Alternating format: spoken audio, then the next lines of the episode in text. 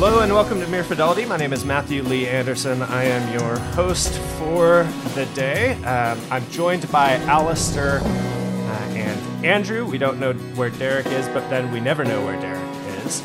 Um, before we get started, I just have one uh, pedantic note about scheduling.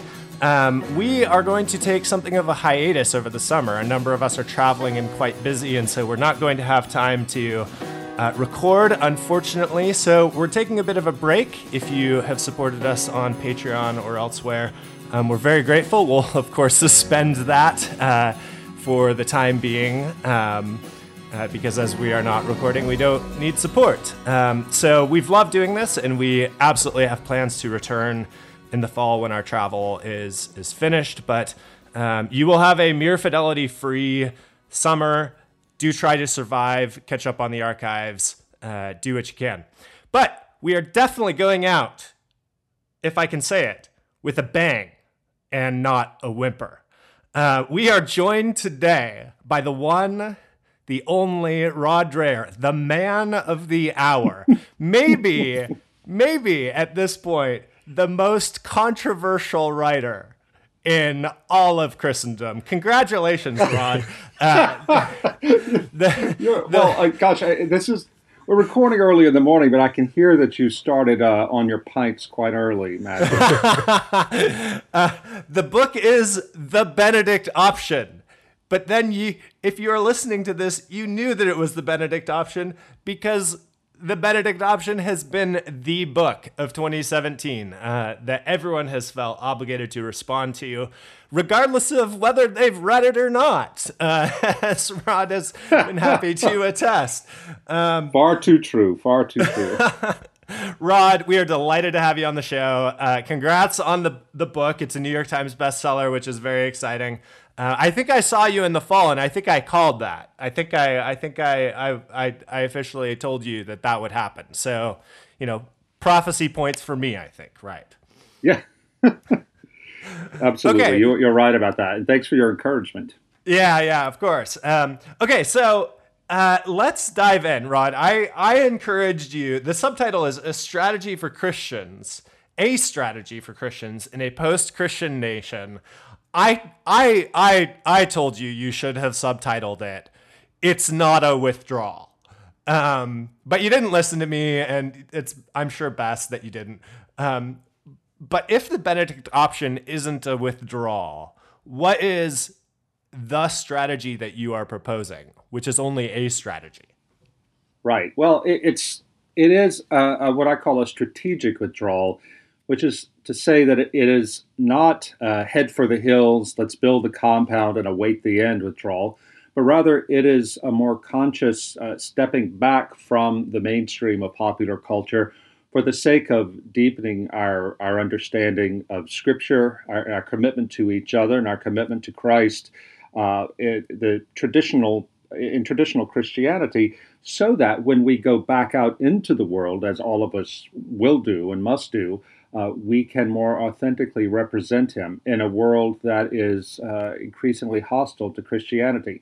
In other words, it is a way of sort of stepping behind virtual monastery walls in our homes and our churches and our schools and institutions so for the sake of formation and discipleship so that we can be more effective and faithful disciples out in the public square and one of the things that people don't seem to get they hear the withdrawal part and immediately think, ah, he's telling us all to go full monastic.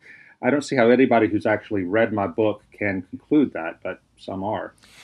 Okay, so can I start there, uh, and then I'll, you know, well, obviously I'll talk about it. But um, do you think? So one of one of the questions that I had is something like, um, you you propose these quasi monastic communities, and one thing that I wonder is whether um, whether the the strategy is successful without going full monastic right do you do you think that yeah. the, that, that it's uh, uh ts eliot in um, idea of a christian society i think it is uh, has a line where he says something like you know we would be better off if um, those who were married had more children and more people did not get married but entered vocational celibacy Um, and so it's it's sort of both sides.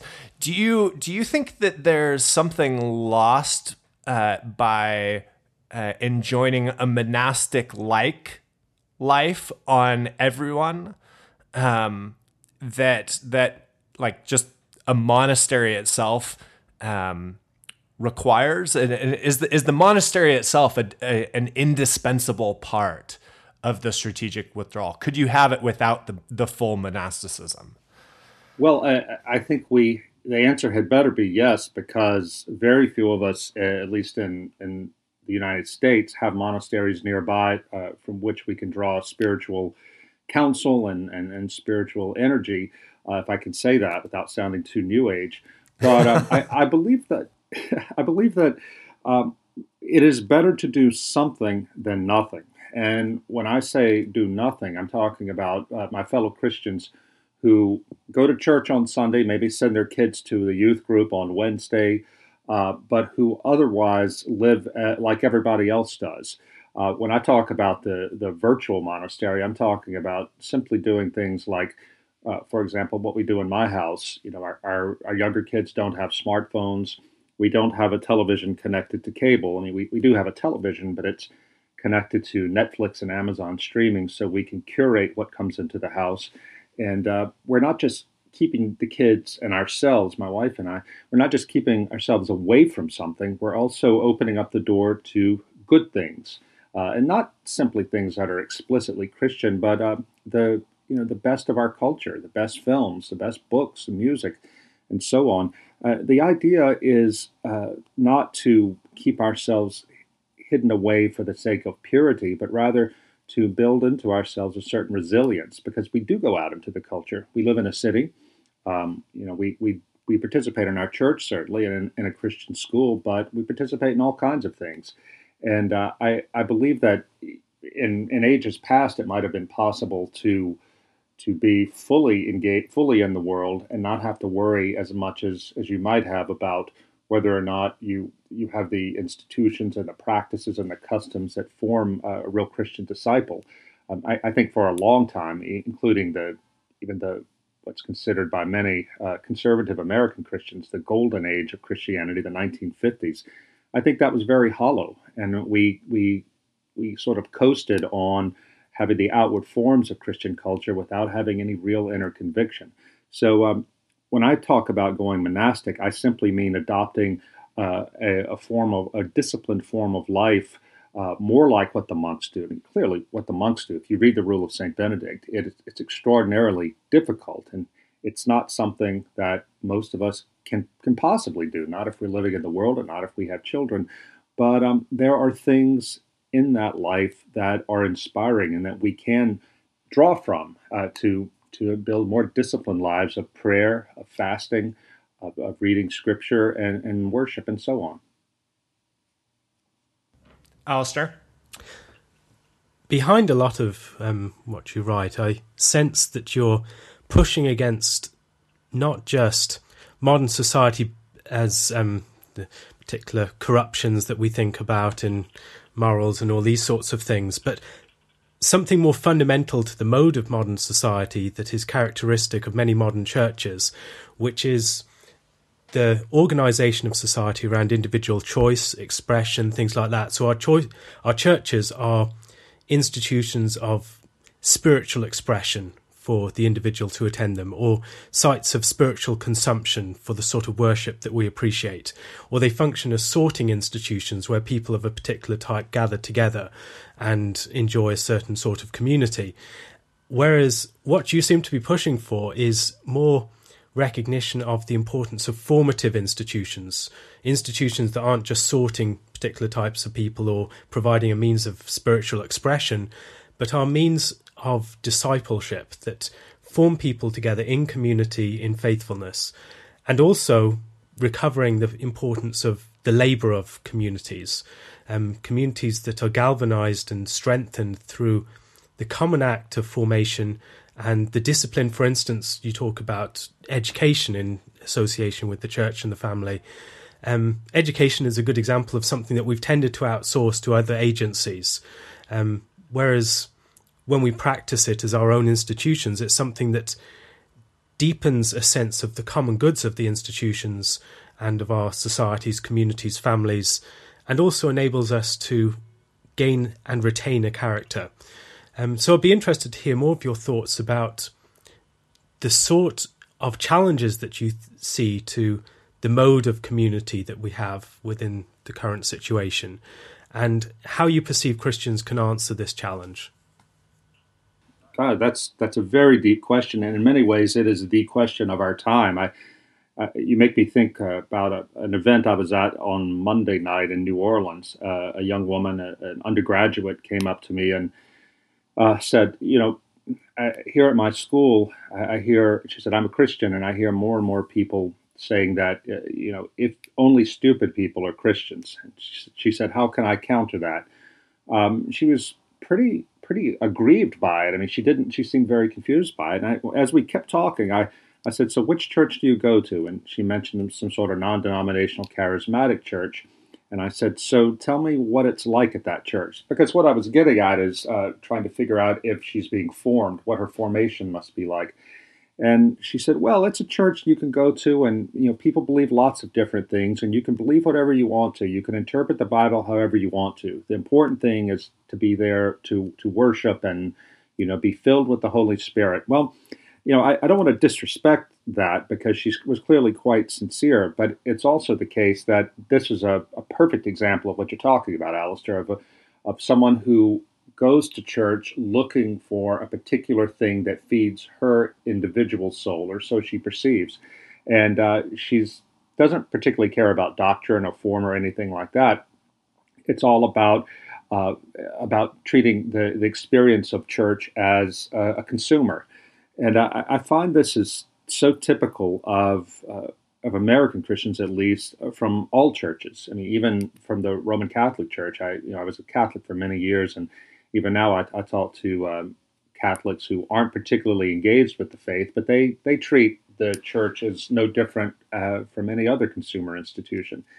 And so what I what I try to do in the Benedict option is to remind people that you know this is something really unusual in the history of Christianity. This sort of inversion that we've had, where we feel that we, as the individual, sovereign, autonomous self, we have the right to curate our own church experience uh, to suit ourselves, uh, as opposed to being formed by the church experience. Now, I realize that I, I'm no different from most modern people or many modern people. I, I have chosen the tradition in, to, in which I to which I'm affiliated, the Eastern Orthodox Church.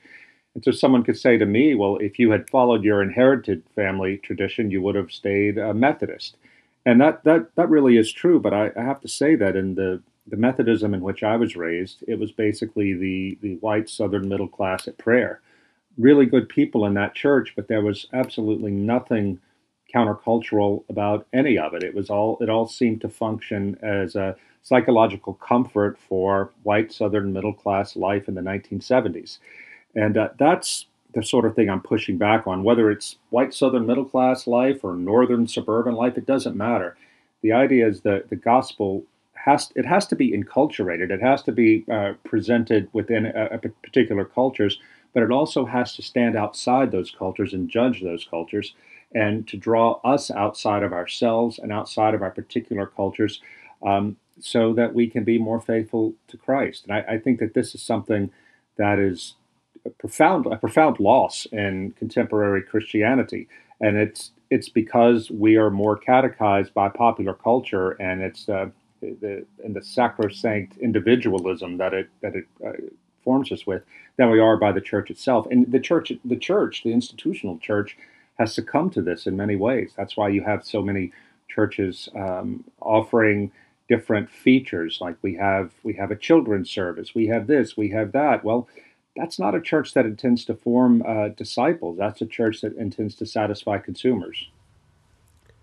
So, do you think that there's a way to escape this within the material context in which we exist, where there is easy transport to a dozen different churches within your within your area? There is the choice of um, many thousands of Christian teachers online. There's the ability to affiliate pretty much as you want, and the ability to leave a church if things aren't to your liking. How is it possible to reclaim formation when we lack the friction that existed within prior society with limited technological and transport advantages? Is there a way to reclaim well, the boundaries? You, well, you know, one thing that I, I think you've written about before that really troubles me is the the way the internet has completely flattened authority in the church, and where somebody like uh, the blogger Jen Hatmaker has more actual authority over the people who read her blog than perhaps their local pastor does. And uh, I think in, in, my case, what has helped me tremendously has been an affirmative engagement with church history and reading uh, books about what the church teaches. I mean, in my case, the Eastern Orthodox Church, and uh, and how the church has worshipped and what it has thought over the centuries. I think that in many cases we are, uh, in fact, most cases, uh, Christians today are are unconsciously uh, living out the the Whig theory of history, the idea that all of Christianity has has uh, culminates in the way we worship today. And uh, I, I, remember talking to a, a reformed young man at, who came to our services the other night at uh, on uh, on Pascha, and I was talking to him about, well, what did you see? And and uh, he he talked about the good things and the bad things he saw in Eastern Orthodox worship. But then when I started talking to him about church history, he said, "Wait, wait, wait! I'm a Protestant. Uh, I don't anything before 1500. I don't think about." And I, I, thought he was joking at first, but no, he really meant that. He thought that, the, as far as he was concerned, the church uh, went underground at Pentecost and didn't uh, emerge again, into, or at least, or maybe it went underground when Constantine converted, and didn't emerge again until the Reformation. Well, I, I find that really so- something hard to, to grapple with, but I think it's probably pretty common. Uh, similarly, with young Catholics, uh, they believe that the church started at Vatican II. Whether they would uh, affirm that or not, they believe that that's, that's how things go. And so I think the only way to really reclaim that those disciplines is uh, first of all to try to find a church that practices them and, and, has a sort of historical consciousness and a continuity with the Christian past, but also to educate yourselves, educate your children, and, and one hopes uh, go to a classical Christian school where they do teach the faith in its fullness, and uh, and whether or not they they associate themselves as one of the, the ancient churches at least they tell you what the ancient church taught. That's something that we get in our uh, in the, the classical Christian school to which our children go. It's uh, mostly a Protestant school, but they're they're friendly to Catholics and Eastern Orthodox. And even though they are most people there are Protestants, they give you the early church, and uh, I think that's a tremendous thing. That's something that most American Christians don't get in their own parishes, even if they're Catholic. Can I can I stick my oar in? Um, I mean, I just I think it's a fascinating conversation. And by the way, I, I, it's been great to uh, to be in on this conversation with you, Rod, and, and to read the book and to see the response. And I, I was off, I was largely offline for through Lent, so I when I not not for in, in a classic consumerist consumer choice sort of way, in a Matt Anderson kind of way, rather than in a consistent sort of Lenten fasting kind of way. Um, but it means that I, I, sort of avoided a lot of the you know conflab and the sort of the, the yelling that I think from what I since gathered, has precipitated it um, after your book. But I, I wondered if you were given all that, given that all that response, some of which I found fascinating. Eh, if you were, if you were rewriting, uh, taking in mind the good, you, you've obviously seen a lot of criticism of the book. You responded. I've seen some of your responses to some of it. I've seen a, a, number of different lines of critique, some of which I thought was very fair, and some of which wasn't. Um, I, I wondered if you were to, if you did it, you had to do it again are there which of the particular lines of critique that you have taken on board do you think you would say this I I'm they they've got something there. This is important, and I would need to adjust. And which do you think? Oh, that's just be waved away. I mean, I I just for my part, I, I saw five, I suppose, lines of um, pushback to varying degrees that I thought, I mean, there's one which I, I, would disregard a little bit because I don't think any of us would be there, which is there's nothing wrong with the sexual revolution at all. What are you worried about? You could be completely Christian and completely progressive on everything, sort of, which I don't think is, uh, that's not where, where in this conversation we would go anyway. But I, but I think there are, I thought so, in terms of evangelical, um, from people like us, I suppose, pushing back in different ways. There's a, there's a thing on withdrawal as a thing makes loving your neighbor more difficult? Is it is it incompatible with evangelism and the Great Commission? That sort of tension. There's that point. There's a point about whiteness and race and the experience of the black church and that sort of thing, which I know you'd engage with a bit. There's the thing on alarmism uh, that you were too apocalyptic. Uh, there's the thing on, oh, there's nothing unusual about this. It's just what we've all been saying. In other words, it's not apocalyptic enough. Um, so obviously, sometimes criticisms pull in opposite directions. And then there was the, it's not quite clear what it is. strategic withdrawal. What do you, what exactly do you mean? And if, is there something so? Is it just very elastic, such that it means full-on monastic vows right the way through to plugging into Netflix instead of cable or retraining as a plumber? And I suppose those are the things I've, and you've probably seen a great deal more than I have, but those are the sort of, I'm trying to disentangle the things that people are pushing back. Of those, which ones do you think have the most merit that, that made you stop and think, well, well, I think the proposal's still very plausible, but I think that's probably a helpful nuance or a helpful adjustment to what I said. And which ones are you saying? To be honest, I think that's just either a misunderstanding or. Uh, well, those are great questions, and I may ask you to repeat some of those points uh, as I respond because I want to make sure I get them all. But uh, on the on the race question, that is one that is so vexed to me because it it is so caught up in the contemporary broader racial conversation in the U.S. Some critics have said that, uh, well, you didn't talk about the experience of the black church, and therefore the Benedict option is uh, something just for white Christians, white middle class, class Christians. Well, I, I, I, frankly didn't see that one coming, I, although I, I, did make a conscious decision not to write about the experience of the black church in the United States uh, for a couple of reasons. One, I, feared that it would be taken or be interpreted by some as an attempt to for me as a white guy to appropriate the very particular experience of the black church in resisting slavery and Jim Crow. Uh, it, would, it would be an illegitimate appropriation of, of, that experience. And I think that's there, there might be something to that because you have so many people saying, "Oh, you're far too alarmist." Well, add add into that, uh, and you're and you're actually saying that Christians today have to experience something like the Black Church did when their churches were being bombed, their people were being hanged.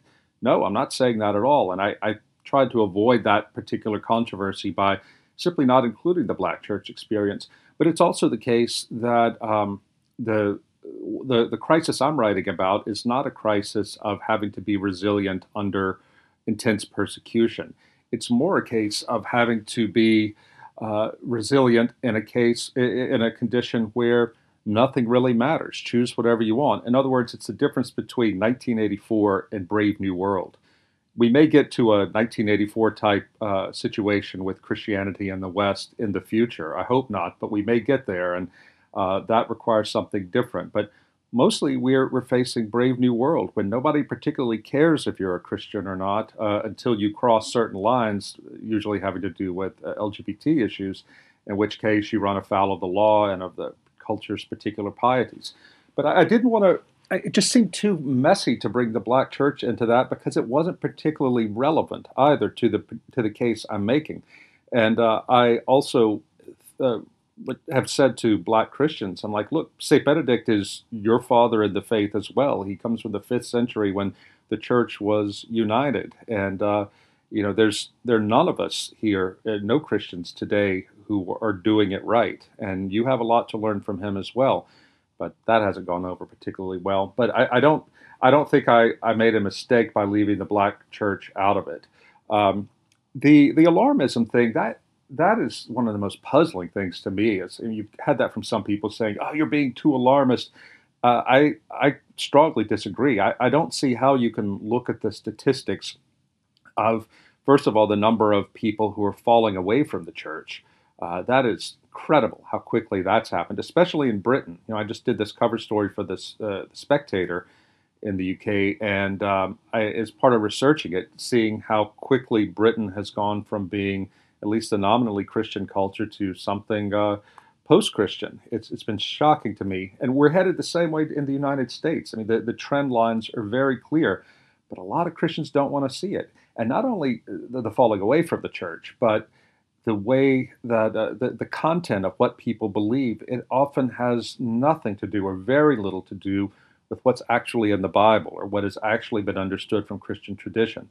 So this is a tremendous crisis. Uh, when I go to different uh, colleges, evangelical or Catholic, and talk to the faculty, they all say the same thing that these kids who are coming to our universities uh, are coming out of churches, coming out of Christian families, but they know next to nothing about the Christian faith other than Jesus is my friend, Jesus loves me, God wants me to be happy. And that's pretty much where it stops. So this is a tremendous crisis. This is not the kind of faith, this moralistic therapeutic deism that is going to be able to withstand any kind of uh, outside pressure. So I, I, I, don't I don't think I would I would uh, rewrite that differently. One thing I would do though is um, is to try to be a little more concrete about what the Benedict option is or can be. You, I think it's a fair criticism to say it's pretty elastic, and there's a reason I did leave it elastic. Uh, first of all, I uh, I don't have an answer. I don't have a formulaic. Here's the 50, 50 ways you can Benedict option your life, and, uh, and get everything get everything down to. Here's your formula for weight loss or yeah, that's right. There's their next New York Times bestseller right there. yeah, but but but it's really true. I mean, I, I say in the book that um, I try to be upfront about this. It's like we we haven't. No Christian has had to face this kind of thing for a very long time. Pope Benedict XVI himself said that the spiritual crisis of the West is uh, as serious uh, as it has. It hasn't been this serious since the fall of the Roman Empire in the West. So you know, in, there's a sense in which we are facing something completely new to our experience, or almost new, certainly true to uh, new in any living memory. And the, the existence of the internet, as Alastair has written, has really it's having an effect on the way we perceive authority that is unlike anything that uh, I, I, can think of. Um, so I, I, would try to be a little more specific about what, what I mean by, by the Benedict option, but at the same time, I really genuinely believe, as I say in the book, that we have to work this out together. I have, uh, you know, I, have never been an evangelical. That's the one main Christian tradition I've ne- never been. But I have learned so much from my uh, evangelical friends about what they're doing in their churches and the way they see things and ways that, um, you know, things that, that I would like to take into my life as an Orthodox Christian. And and I hope that they will see things in the way we live as Orthodox Christians, that they can uh, adapt to their lives as evangelicals, and uh, that will strengthen their their Christianity and their their resilience. So, um, but I, I do I, I, think it's fair for people to say, oh, this is kind of amorphous now, and.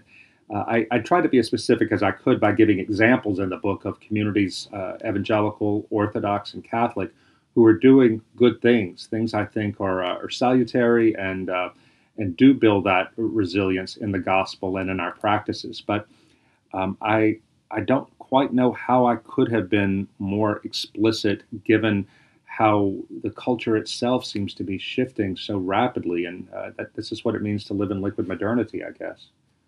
I mean, what what do, what would you what do you think I should have done differently? I I I'm intrigued. I've got a I've got a sort of a ten. I basically came back off off my you know going back online after Lent and thought this is such an interesting debate. A lot of people in Britain, I don't think have a lot of people who follow my stuff, probably read my stuff, probably don't know very much about it. So I was going to do a sort of Benedict option in 10 statements sort of piece, which I drafted prior to this conversation. And I actually, my, I think my main thing was that the, exactly the thing you picked up, which is interesting that the, uh, the, the, the elasticity of what you're, and, and at in places, I guess that what you're calling a deliberate vagueness, I think it, it's interesting that you've it's been able to be interpreted as meaning two almost diametrically opposite things by readers who I think in some cases are reading in good faith. I think there's people saying this is batten down the hatches, go away and hide, disappear off, and make be, become form of a become part of a you know plantation you know society in Italy in a hill somewhere and you've got other people saying, this is just what we've been saying all along. You need a bit more liturgy and you need to not take your smartphone upstairs at night, kind of thing. And the fact that people have got upset about it at both ends of the spectrum, I think, reflects to me that, that, that there's somewhere in the content of the book was a sort of, I, I, I guess you've been deliberately equivocal about some of those things, but I, I think that's that's probably what's prompted that. I found the, the, the, race comment you made interesting because although I don't speak in an American context, I'm now a pastor in a black majority church, and I realise how much of the sort of people in the in the church would probably say, "Well, we've been in this sort of thing for such a long time. This is nothing new." But I think my challenge, I guess, contextualizing it in a more European, because I think the same is true of the European church. Actually, we've been in Christianity for a long time as well.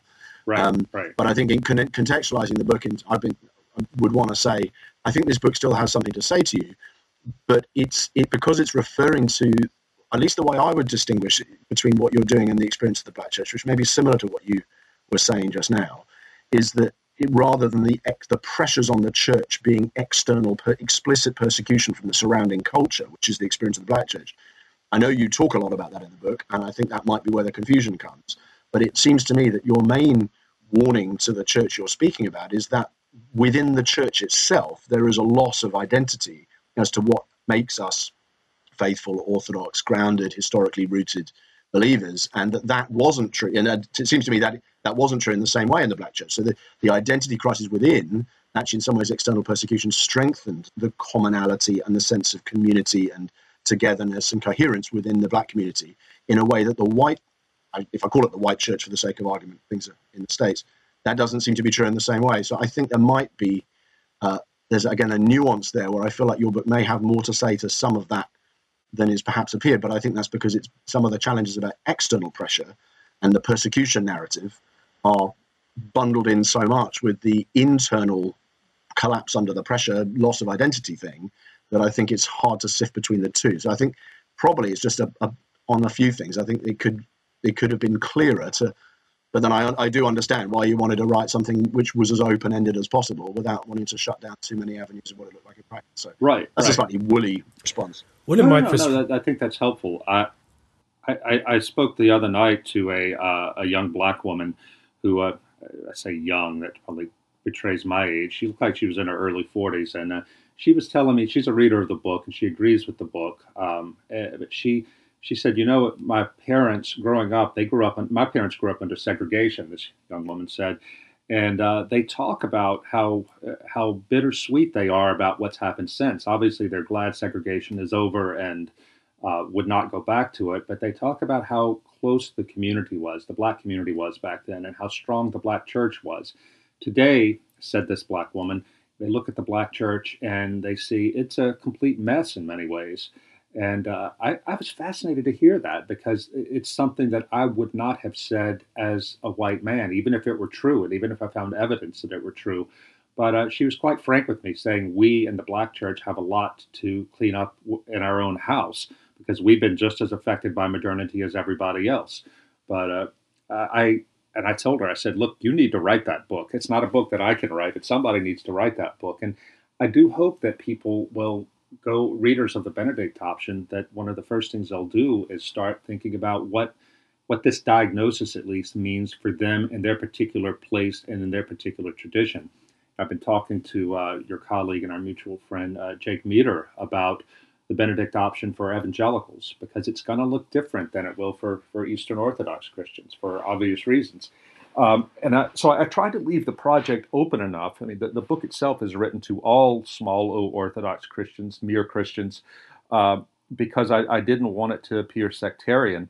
But I, I, hope I was explicit enough in there uh, to say that you know this is something that we will all have to adapt as creative minorities. We have we'll have to experiment. Some things will fail, other things will succeed, but we've got no choice now. We can't sit here and wait for the solution to come down from on high because we're going to drown. If we don't get busy experimenting, building our arks, so to speak, we're going to drown. And in fact, it's happening. We're losing so many people to the to the faith right now. Something different must be done. Uh, do you guys agree on that at least? I think most of us would agree. Right. I yeah. think yeah, I think I think we're all on board with that. I think one of the I mean, trying to specify the nature of the problem um, is really important. And you know, Andrew's language of external persecution versus you know the the internal corrosion of the communities and and losing people from within i think that's a really helpful way of thinking about the specific nature of this challenge because obviously in the past you know christianity has faced what appeared what would appear to be existential threats, right? Um, uh, and um, the question is, you know, what's what's distinct or unique about the existential threat of our day? And that internal external pressure is is one way to think about it. Another way might be just um, what I would maybe describe as uh, something like a visible invisible sort of persecution, or a um, a hard or a, a, a soft um, persecution. Um, I mean, it, it just seems like the um, the mechanisms of coercion are so much seem so much more benign and innocent in our own day in part because the the form of coercion isn't um, do, doesn't take the explicit bodily form that it, it even took in the Jim Crow era right it's it's uh, the instruments of coercion are um, are just much more subtle and I think from that standpoint, that that that subtlety makes it much harder to persuade people that there is something that's actually really at stake in how um, things are going, and exacerbates what what has been described, I think, as alarmism. Right. Uh, my sense is that it's just it, when, when when the instruments of coercion are mostly invisible to us, and when the ideology beneath the, that coercion is so pleasurable and enjoyable to so many swaths, different swaths and segments of society, then trying to articulate that that there is something really existential and really fundamental at, at stake, that there is a, as you called it, a spiritual crisis um, strikes me as enormously difficult. And uh, and it becomes easy to sort of look in the past and say, well, look, obviously, I mean, Christians have it way better today than they've, you know, had it in lots of other periods in our history. And so, what's the big deal? And I think the big deal is that the the coercion is such a small deal, and we're all struggling to to sort of notice it and respond to it. Is that description of your your response and your uh, your relation to the problem of our time? Is, is does that capture it?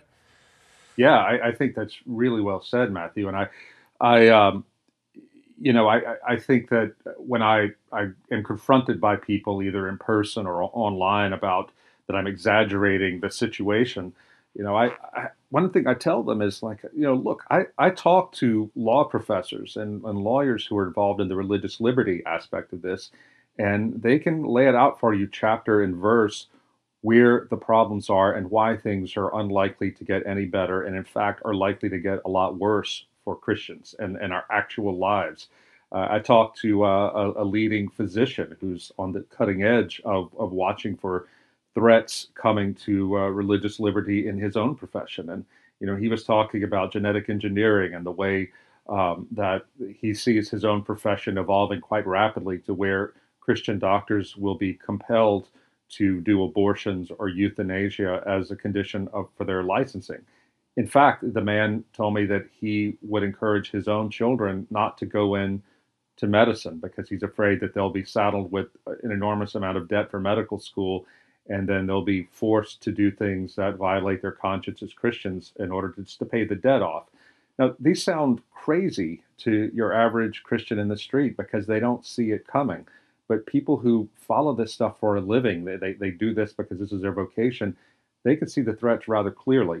And uh, I, I think that in, in the US at least, we're so accustomed to the thinking that the presentism, to thinking that it's always going to be this way. And because anybody can go to whatever church they want to now. They people think, ah, there's there's no problem here.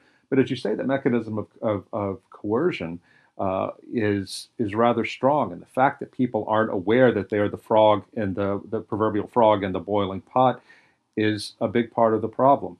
I, I believe that it was uh, the American critic Richard Weaver who wrote uh, the famous book "Ideas Have Consequences," which is one of these conservative classics he said that our inability today to perceive the nature of our of the threat against us is part of the problem. And I think MacIntyre, Alasdair MacIntyre, said something quite similar. You know, we, we think as long as we have free choice and we're comfortable that everything is fine. But um, in fact, there's a, I'm trying to stand there and tell people, hey, everything is not fine. We're in worse trouble than than you think. That's not a popular message, I guess.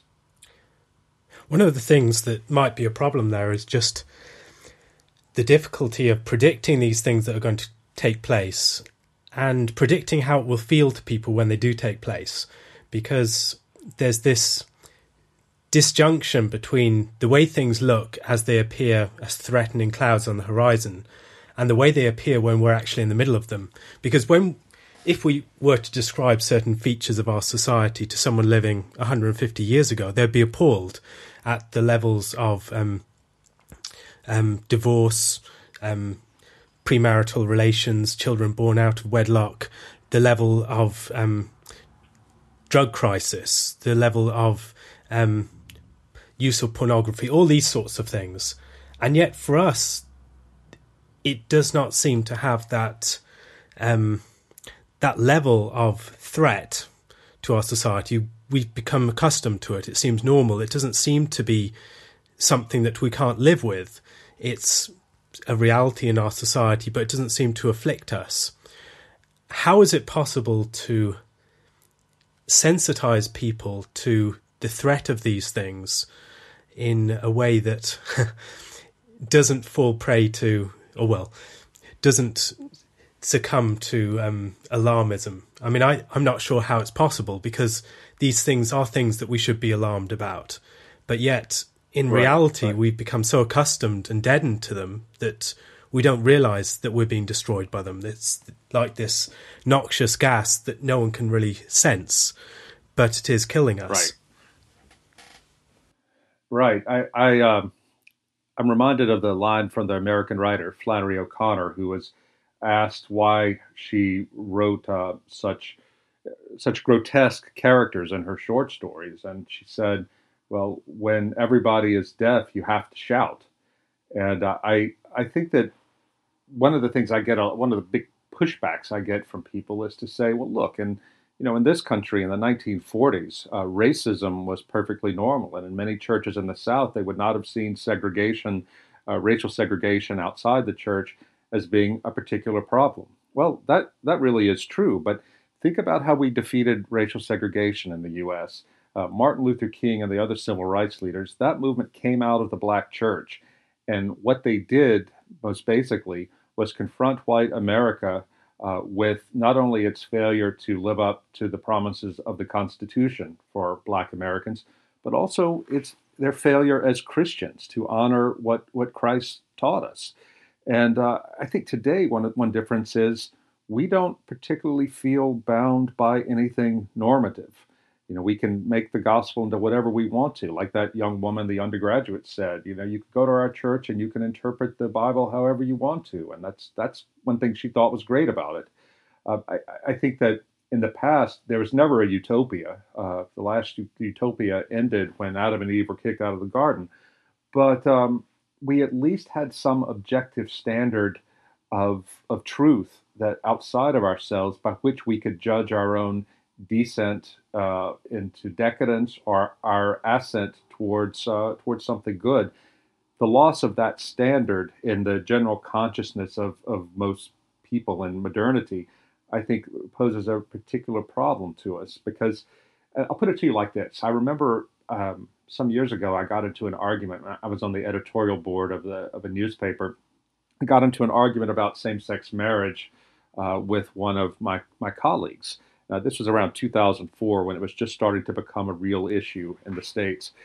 And um, my colleague was a Catholic, a self identified conservative Republican and a Catholic, 35 years old or so. And but he was all for same sex marriage. And I remember talking to him about it and trying to use the catechism as a way to bolster my own argument against same sex marriage. And he simply didn't accept the authority of the catechism. And I was so frustrated. I said, said Look, you you're a Catholic. This has authority over you. The teachings of the Catholic Church are supposed to mean something to you and to bind your conscience. He just looked at me like I had lost my mind, and uh, he said, "Well, no, I, I, was baptized a Catholic. I go to Mass. I'm. You have your your opinion has no uh, no authority over me, or the opinion of the Church doesn't have any authority over my conscience." Well, guys, I, I think if that's where we are in society, I don't see how you can ever land a blow uh, to, to wake people up out of their torpor because it's kind of a, a, shrug and say, yeah, whatever. You know, my conscience is supreme. Do you have any any idea how we can we can reach people to have them even understand the nature of the condition that we're in? I think one of the things that the Benedict option does offer is the possibility of creating alternative communities within which people can register their reality as something worthy of attention. That by the very contrast between a community of Christian faithfulness and the normalcy of um, modern life, that contrast is an illuminating one in both directions. And I think it's a powerful one when you see people who have come in contact with it. It's one of the reasons why I think the binary of withdrawal or engagement that has often characterized the responses to your book has been a difficult and frustrating one because often what is necessary is a consolidation of Christian identity and faithfulness, um, re-establishing certain boundaries, certain norms, etc., and defending those things, and establishing communities of formation, discipleship, and commitment. And those communities are integral to faithful evangelism, integral to faithful ministry to a community around. If we don't have something to bring people into, um, we don't have anything to bring out to the world. And it's the establishment of these communities is ground zero for building um, the church of the future, a church that's going to be faithful within this day and age. And so I think seeing it purely in terms of protection from the society, um, that's part of it, but it's more than that. It's the means by which we will minister to the society, the means by which we will expose what is presumed to be normal to be something other than normal, to be something that's toxic to human well being. When people see how people thrive in a Christian community and in a context where people are living together faithfully, they notice something about the rest of their lives. They notice the things that are missing, the ways that they've been alienated, the ways that their spiritual life has been asphyxiated by um, media, entertainment, these sorts of things. And so you talk about a lot at different points about communist dissidents, and I thought that was one of the most powerful analogies to explore, and the power of living within the truth um, as something that doesn't necessarily have to look towards some result. In some ways, recognizing it may not be successful as a means of winning over the society or winning the cultural war, whatever it is, it's more important than that. And that faithfulness first begins with the integrity of our own communities. But beyond that, it is the means of ministering to the society beyond and alerting them to the toxic character of our um, cultural context in many respects. So I'll be interested to hear more of your thoughts on that because that was one of the things that I really took away from the book. Um, that this is far from being a withdrawal from evangelism and ministry to the society. This is actually one of the primary means by which we can do that. Yeah, that, that that's very well said. I I uh, was really motivated in writing this book by an observation that Pope Benedict XVI made when back when he was simply Father Ratzinger.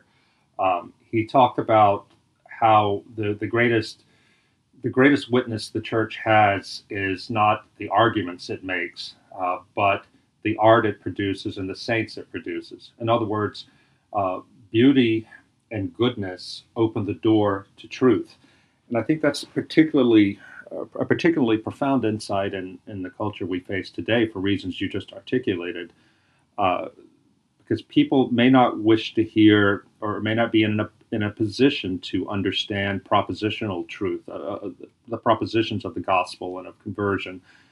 But if they can see what it looks like uh, in an incarnational way, and they, they can see what the gospel, the, the serenity and the courage and the, uh, the joy it gives to those who live by it, then that will be a powerful witness. In fact, I, I had to getting involved in these conversations after the book was uh, came out, I I had to reflect on how that was exactly how I came to Christ as a, a young adult.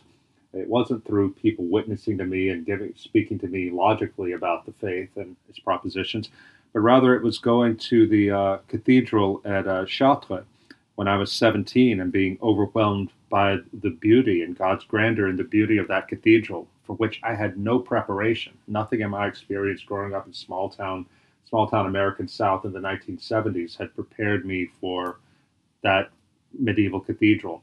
And I didn't walk out of that church as a as a Christian, but I walked out of there believing that I had seen something that I couldn't articulate, but was greater than myself, and I wanted to know the God uh, that whose temple this was. And uh, a few years later, it was being around this saintly, elderly Catholic Monsignor who uh, uh, he just radiated goodness and joy and peace. And I wanted the peace he had in his heart. Those things, uh, it was sort of a pre evangelism, both the beauty of the cathedral and the goodness of the saintly Monsignor, who that opened my heart to the truth of the gospel and helped me to eventually accept it.